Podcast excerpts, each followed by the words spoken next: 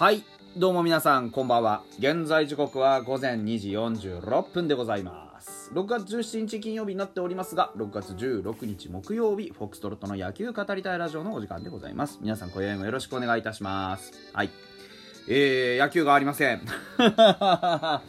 えー、お便りね、すいません、あの、いくつか届いていますので、そいくつかっていうか、あの、届いていたやつ、ね、あの、昨日ちょっと読み、ね、切れなかったんで、あのー、ここでお話ししておきたいなとまず思います。えっ、ー、とまあ、あの、ネオくんの件でしたよね。えー、みゆさんからいただいたお便りありがとうございます。あのー、目は通させていただきました。で、えっと、まあね、あのー、いろんな、こう、こと、まあ、あの、本、みゆさんの文面を見て、あまりこう、この文面はね、そんなにガーッと、こう、読まなくていいところもあるかなと思ったんで、あのー外野にはそう思えても当事者には違うってこともありますよね。と。推しについていろいろと言われた時は一部分しか知らない人に言われたくないって思いますからと。ね、えー、すごく賢い子だけれど真面目すぎるところはあるから自分を追い詰めなければいいなと。そして簡単ではないと思うけど後でいい決断だったと言える日が来ることを願いたいです。というところをいただきました。ありがとうございます。あのー、しっかり目を通させていただいております。あのー、本当にねおっしゃる通りでして。な,、まあ、なので僕もあんまり2日間喋りはしましたけど、それ以上は勇気はないです。あのー、別にネオ本人は悪くないですし、あのー、ネオくんの、あの、な、なんていうんだな、ネオくんそのものは全く悪くないし、ピッチャーをやるってこと自体も僕は全然悪いことだと思ってないんです。ただ、そこに至るプロセスを、あの、首脳陣がどう考えてるのか。僕の矛先はあくまでやっぱり首脳陣に向いてるんで、その、ね、マネジメントとごととして捉えた時にどういう風に見えてるのかな？っていうのはすごく気にはなってますけどネオくん自体には本当に頑張ってほしいし、うん、だからまああのー、難しいですけどねいろんなことがあってね、うん、立浪さんもいろいろこう考えてはいるんでしょうけどね、うん、まあそういうとこも含めてね見守っていきたいなというところには思います、はい、ありがとうございました。で、えー、今日はじゃあ何の喋りをするんですかというところですけれども、交流戦ね、あの、ざっくり振り返ったじゃないですか。で、交流戦を通して、新戦力見えてきたなっていうのがあるんです。で、それの話をね、ちょっとさっき、あの、深夜にライブを1本しまして、で、そこでね、あの、軽くお題募集したら、FR 君からね、あのーまあ、なんていうか今今後のじゃないですけどこう交流戦を終えて注目のファイターズの、ね、視点でいいから注目のこう選手を教えてくれというような話をいただきましたんでね、えーまあ、ファファイターズ目線でというかファイターズの、ね、試合しか見てないから、あのー、ファイファイターズの話しかしないんですけど、あの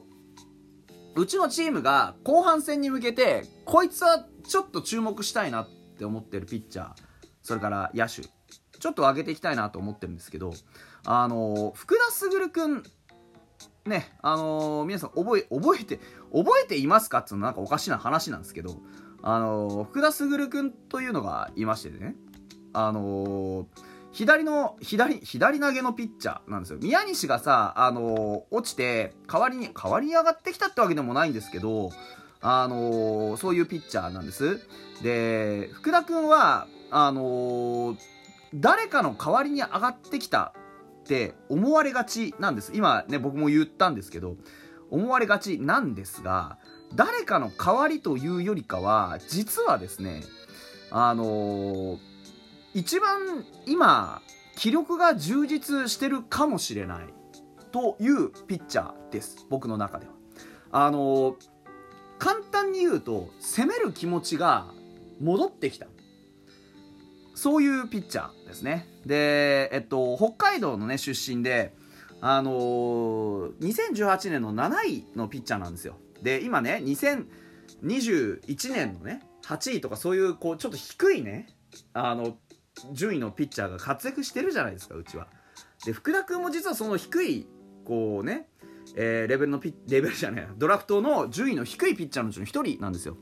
ね、あの柿木だってそうだし北山君だってそうですけどドラフトの下位のピッチャーっていうのはこうなんて言うんでしょうねそういうなんか気持ちの面ですごく強いものを持ってたりすることが割とあるじゃないですか、ね、何クソ精神というかね反骨心というかねそういうのがあるじゃないですか。福田君もその口じゃないかなってちょっと思っていて。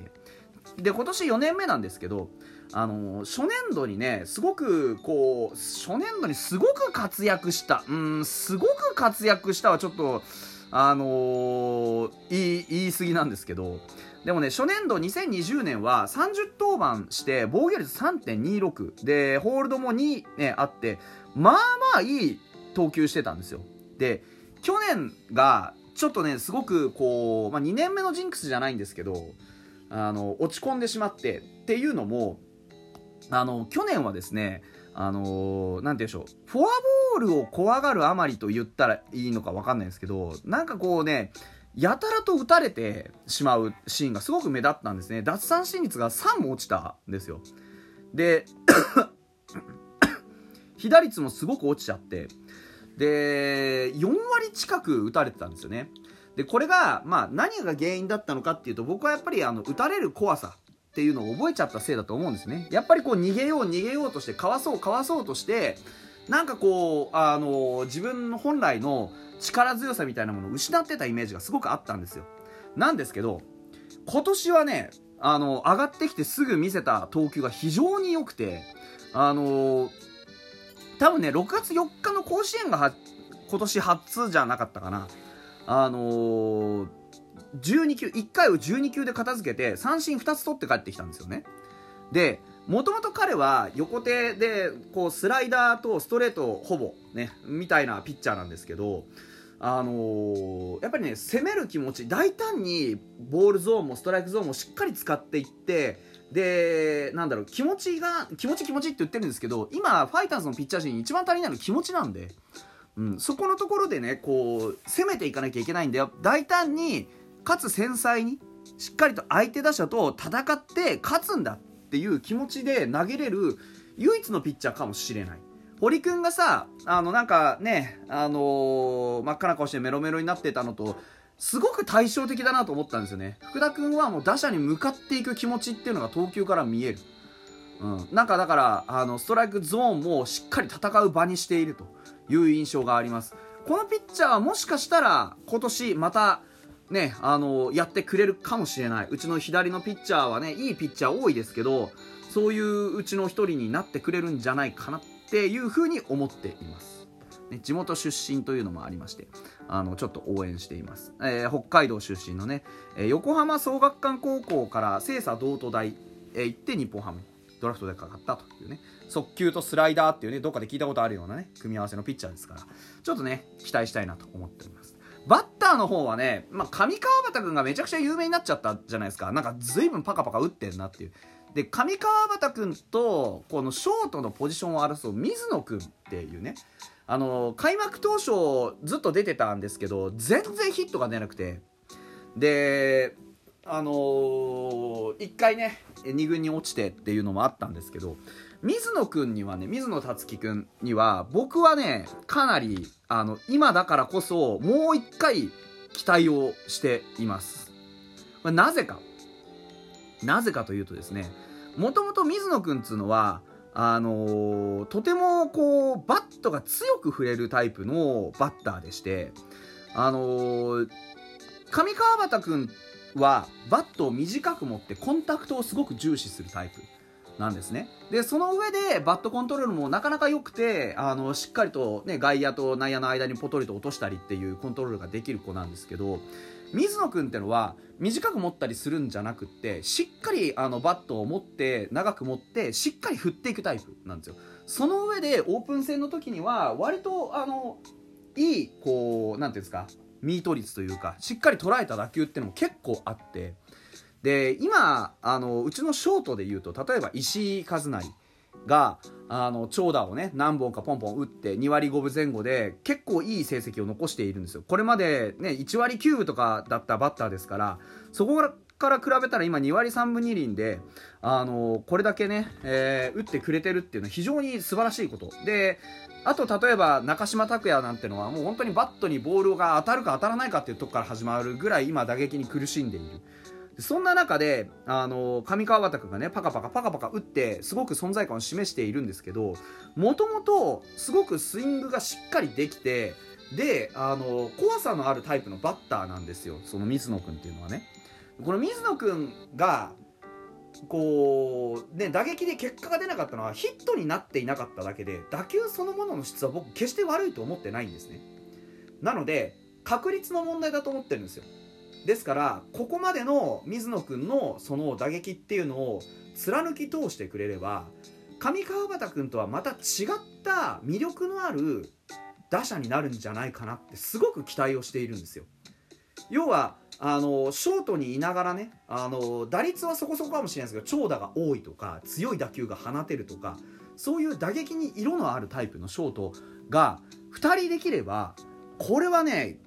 あの12球団でも類を見ない内野の充実なんですよ。セカンドにはアルカンタラもいるじゃないですか。でね二遊間で見たらアルカンタラ石井和成中島拓也上川端大悟それから水野達樹あと2軍にも上野恭平ってのがいたりするんです。であの そういうことも考えるともうね結構、まあ、二塁他に2軍で佐藤隆星とかも2軍でね世界あのセカンド守ったりできるしあの本当にね多いんですよ。で八千もいるじゃないですか。八千もこの間ねすごくいいバッティングして試合決めたりしてたじゃないですか。ですからこういうところで言うとね本当にあのナベルとかもまだ、ね、いっぱいいるんですいっぱいいるんですけど本当に守備も打撃も